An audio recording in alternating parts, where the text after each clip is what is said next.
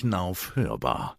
Der Knauf Podcast mit aktuellen Themen rund um die Bereiche Trockenbau, Putz, Fassade und Boden. Herzlich willkommen zur Hörbar, dem Podcast der Knauf Gips KG. Mein Name ist Bernd Litschewski und ich freue mich, dass Sie uns eingeschaltet haben.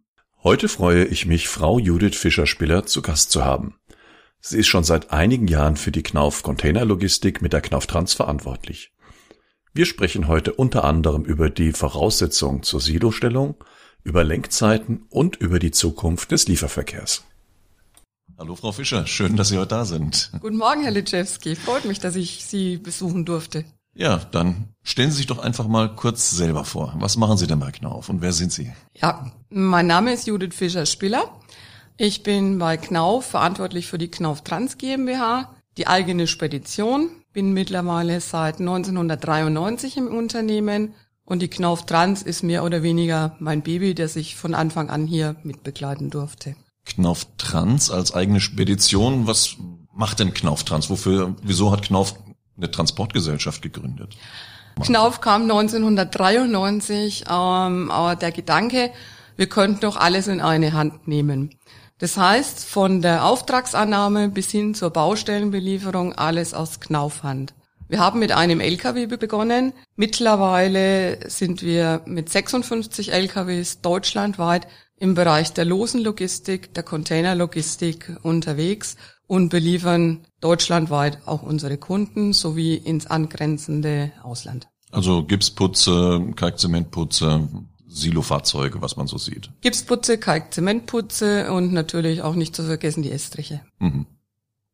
Jetzt gibt es heute ja besondere, ich sag mal, Anforderungen an den Baustellen, wenn Sie da so mit Silos hinfahren. Ja. Äh, was, was hat sich denn da so im Laufe der Zeit geändert? Also im Laufe der Zeit hat sich einiges geändert. Es wird kristallisiert sich immer mehr heraus, dass die Baustellen in der zweiten Reihe sind, dass die Baustellen nicht mehr so einfach zu befahren sind. Vor allem in Ballungszentren haben wir das Problem, dass häufig die Zufahrten nicht genügen, die Stellfläche für das Silo nicht vorhanden ist. Wir fahren immerhin mit zulässigem Gesamtgewicht von 40 bis zu 40 Tonnen rein. Wir benötigen eine Durchfahrtshöhe von Minimum 4,10 Meter und natürlich auch eine Breite von circa drei Metern, um gefahrlos und ohne Schäden zu verursachen die Baustelle befahren zu können. Unser kompletter Zug hat eine Länge von knapp 18,75 Metern. Das ist in Deutschland die aktuell zulässige Gesamtlänge. Natürlich sind die Lang-LKWs davon ausgenommen. Mhm. Und was gibt's denn so für besondere Ereignisse, die Ihnen oder beziehungsweise den Fahrern das Leben schwer machen? Also den Fahrern machen häufig folgende Dinge schwer. Es sind Randsteine gesetzt, die nicht überfahrbar sind. Es ist Sand vor dem Silo. Es sind äh, Bauschuttcontainer vor dem Silo. Es ist ein Problem, das Silo anzufahren. Es sind Kanalschächte gelegt worden. Es sind Leitungen gelegt worden, die für einen 40-Tonner ähm, nicht zu überfahren sind, beziehungsweise beim Überfahren beschädigt werden können, was wir natürlich vermeiden wollen. Rückwärts darf ein LKW offiziell nur mit Einweiser fahren. Ist häufig leider nicht gegeben. Es wäre schön, wenn die Baustellen immer besetzt werden, beziehungsweise wenn immer ein Einweiser vor Ort war, der auch den eigentlich zugeordneten Stellplatz zuweisen könnte, beziehungsweise auch, dass der Stellplatz den Anforderungen von den Silo entspricht, dass bis zu 32 Tonnen befüllt werden kann.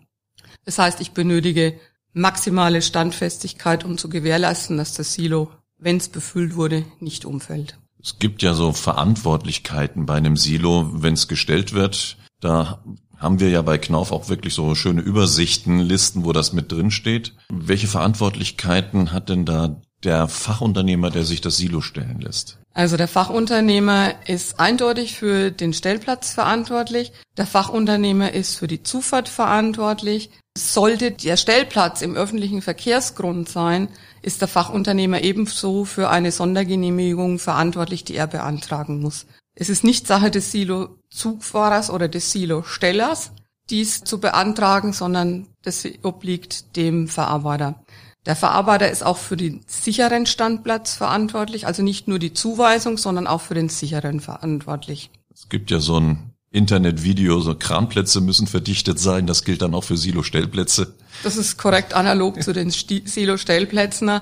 Unsere Fahrer müssen genauso ihre Stützfüße ausfahren beim Stellen von dem Silo, um eben die Standfestigkeit und die Stabilität gewährleisten zu können. Der Untergrund muss wirklich hundertprozentig sicher sein und es sollte nach Möglichkeit auch nicht frisch getiert oder frisch gepflastert sein. Mhm. Wenn jetzt doch mal was passieren sollte, ja, wie kann der Fahrer das aufnehmen oder mitnehmen oder wie, ich sag jetzt mal, auch schützt Knauf sich davor, dass uns Schäden nachher angedichtet werden, die wir gar nicht verursacht haben? Natürlich, wo gehobelt wird, fallen auch Späne, ist aber kein Problem. Unsere Fahrer sind alle mit Tablets ausgestattet. Das heißt, sie haben jederzeit die Möglichkeit, Fotos zu machen, dies zu dokumentieren. Weiterhin hat jeder Fahrer eine eigene Bordmappe, die in jedem Fahrzeug vorhanden ist, mit Dokumenten zur Schadensdokumentation sowie äh, Sicherheitsunterweisungen und sonstiges in dieser Mappe vorhanden. Der Fahrer kann jederzeit bei dem zuständigen Verantwortlichen in der Niederlassung anrufen, den Schaden melden. Wir melden es natürlich dann umgehend an unsere Sicherungsabteilung und gewährleisten auch somit einen reibungslosen Ablauf. Aber wenn ich nochmal ganz kurz auf die Tablets zurückkommen darf, die Tablets, unsere Fahrer erhalten ihre Aufträge mittlerweile über RTW. Das ist Real-Time Workflow von der Firma Transporion. Papierlos, das heißt, sie bekommen sämtliche Angaben, die baustellenrelevant sind, auf ihren Tablets und sind auch bei Abfahrt sowie bei Abladen und Entladen des Silos dafür verantwortlich, ein Foto zu machen. Sie dokumentieren damit Vorschäden und sie haben auch die Möglichkeit, sollte möglich ist alles, doch mal ein Schaden passieren, dies natürlich auch unverzüglich zu dokumentieren. Somit sind wir in dieser Richtung ziemlich digital aufgestellt. Mhm. Und wir wissen wahrscheinlich auch genauer die Ankunfts- und Fahrzeiten, weil natürlich dann äh, eine Echtzeitverfolgung des LKWs ja, möglich ist. Wir haben die Möglichkeit über unser Telematiksystem jeden Fahrer aktuell zu orten. Wir wissen jederzeit den Standpunkt. Wir können sagen, wann der Fahrer eintrifft zumindest in ungefähren Zeitpunkt. Wir haben aktive äh, Stauinformationen, das heißt, wenn plötzlich Staus in Ballungszentren oder auch auf Autobahnen auftreten, können wir natürlich proaktiv reagieren und können sagen, es könnte sich um eine Verspätung handeln, beziehungsweise der Fahrer kann dann natürlich dann auch selber den Verarbeiter, der ihm häufig bekannt ist, auch telefonisch über eine eventuelle Verspätung informieren. Mhm. Das setzt natürlich voraus, dass der Fahrer sich auch mit dieser elektronischen Technik auskennt und nicht nur mit dem LKW. Die müssen ja dann regelmäßig auch geschult werden, denke ich. Die Fahrer werden regelmäßig geschult. Sie bekommen Einweisungen in die Tablets. Sie bekommen auch regelmäßige Informationen, sollten Updates vorhanden sein. Natürlich führen wir auch jedes Jahr die sogenannten Berufskraftfahrerschulungen durch. Wir führen unsere Sicherheitsunterweisungen durch. Wir führen Informationsveranstaltungen für die Fahrer durch. Wir schulen das Verhalten auf Baustelle, den Kunden gegenüber. Und nicht zu vergessen, was immer ein besonderes Highlight ist, wir führen regelmäßig bei ADAC Sicherheitstrainings mit vollbeladenen LKWs durch, was immer sehr, sehr gut angenommen wird und auch ein wunderbares Erlebnis, um mal zu zeigen, wie man unter Extremsituationen Bremsen im vollbeladenen Zustand von 30 auf 0 äh, sowie Fahren auf regennasser oder eisglatter Fahrbahn. Ähm, das erhöht natürlich für uns und die Fahrer die Sicherheit und bietet noch mehr Sicherheit für alle Verkehrsteilnehmer und für die Fahrer selbst. Ich meine, jeder kennt aus den Nachrichten die Bilder, wenn mal wieder ein LKW in Stauende gefahren ist und äh, solche schlimmen Geschichten, wo man heute sagt, da lässt sich viel mit Assistenzsystemen schon machen, mit Bremsassistenten und so weiter. Ähm, wie sind denn die LKWs bei Knauf ausgestattet? Also unsere LKWs sind mit allem am Markt verfügbaren Sicherheitssystemen wie Abstandshaltung, Bremsassistent, akustische und optische Signale ausgestattet. Seit 2019 werden grundsätzlich in unseren Fahrzeugen die sogenannten Abbiegeassistenten eingebaut. In 2020 haben wir ein Großprojekt gestartet und haben die Fahrzeuge, die noch nicht mit Abbiegeassistent beziehungsweise Rückfahrkamera ausgestattet waren, alle umgerüstet. Wir haben da eine ordentliche Summe in die Hand genommen, aus dem einfachen Grund, wir wollen uns und andere Verkehrsteilnehmer so gut es möglich ist schützen und tun dafür noch auch natürlich auch alles. Hm. Wie viel LKWs fahren da nochmal? Das waren Also wir haben 56, 56 LKWs im Einsatz und insgesamt 70 Berufskraftfahrer. Mhm. Seid ihr ganz gut ausgestattet mit Fahrern? Äh, sucht ihr da noch Personal oder seid ihr voll ausgelastet? Wir sind momentan auf einem sehr, sehr guten Stand. Allerdings spricht natürlich nichts dagegen, jederzeit bei uns eine Initiativbewerbung abzugeben. Es tut sich immer mal was und an bestimmten Standorten sind auch noch Stellen verfügbar. Ich freue mich jederzeit über geeignete Bewerber, die sich auch vorstellen können, Baustellen zu beliefern und den direkten Kundenkontakt mögen. Gut, Herausforderung Baustelle, aber dafür kein Fernverkehr und wochenlang unterwegs. Genau, Fernverkehr Teilweise ja, aber ich kann jedem garantieren, dass er sein Wochenende ab Freitag zu Hause verbringen kann und nicht Sonntagnachmittag oder nachts losfahren. Also Lenk- und Ruhezeiten ist auch bei Knauf ein Thema. Äh, Lenk- und Ruhezeiten ist ein ganz, ganz großes Thema bei uns. Wir achten sehr auf Einhaltung aller Sozialvorschriften. Wir achten auf Einhaltung der Lenk- und Ruhezeiten, der Schichtzeiten, der Pausenzeiten. Es wird bei uns niemals gefordert werden, die Lenkzeit zu überschreiten oder die Arbeitszeit zu überschreiten. Aus diesem Grund haben wir uns auch noch einen externen Dienstleister gesucht, der uns einmal jährlich auf Gesetzeskonformität überprüft. Das heißt, halten wir alle Sozialvorschriften ein, erhalten wir den Mindestlohn, ähm, haben wir alle relevanten Dokumente mit an Bord, können wir nachweisen, dass wir regelmäßig die Schichtzeiten kontrollieren, die Verstoßauswertungen machen. Verstöße können natürlich ab und an mal vorkommen. Schauen Sie sich die Autobahnen an mit den Staus, wenn die Autobahnen Rasthöfe voll sind. Die Fahrer kommen nicht auf dem, rechtzeitig auf dem Rasthof. Das heißt, es wird schon mal, kann mal passieren, dass die Pause überschritten wird, aber dann ist es unwesentlich. Dass die überschritten wird, wird dokumentiert, aus welchen Gründen auch immer. Und wir sind bei Kontrollen, die selten bei uns vorkommen, sehr, sehr sauber. Wie viele Transporte werden denn dann so durchgeführt vom Knauftrans? Äh, wir führen mit unseren eigenen LKWs circa 40.000 Transporte im Jahr durch. Mhm. Deutschlandweit ist natürlich unterschiedlich nach Einsatzgebiet. Äh, in bestimmten Ballungszentren sind unsere Kilometerleistungen pro Tag natürlich geringer, weil die Entfernungen kürzer sind. Wenn ich mir das Ruhrgebiet anschaue, da sitze ich halt mitten in den Ballungszentren.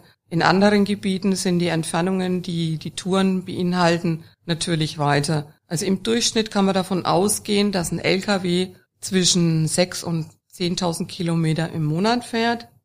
Die Leistung ist teilweise enorm. Wir haben, wie gesagt, die 40.000 Transporte deutschlandweit und teilweise auch ins angrenzende europäische Nachbarausland. Also Benelux ist dabei und ab und an Österreich.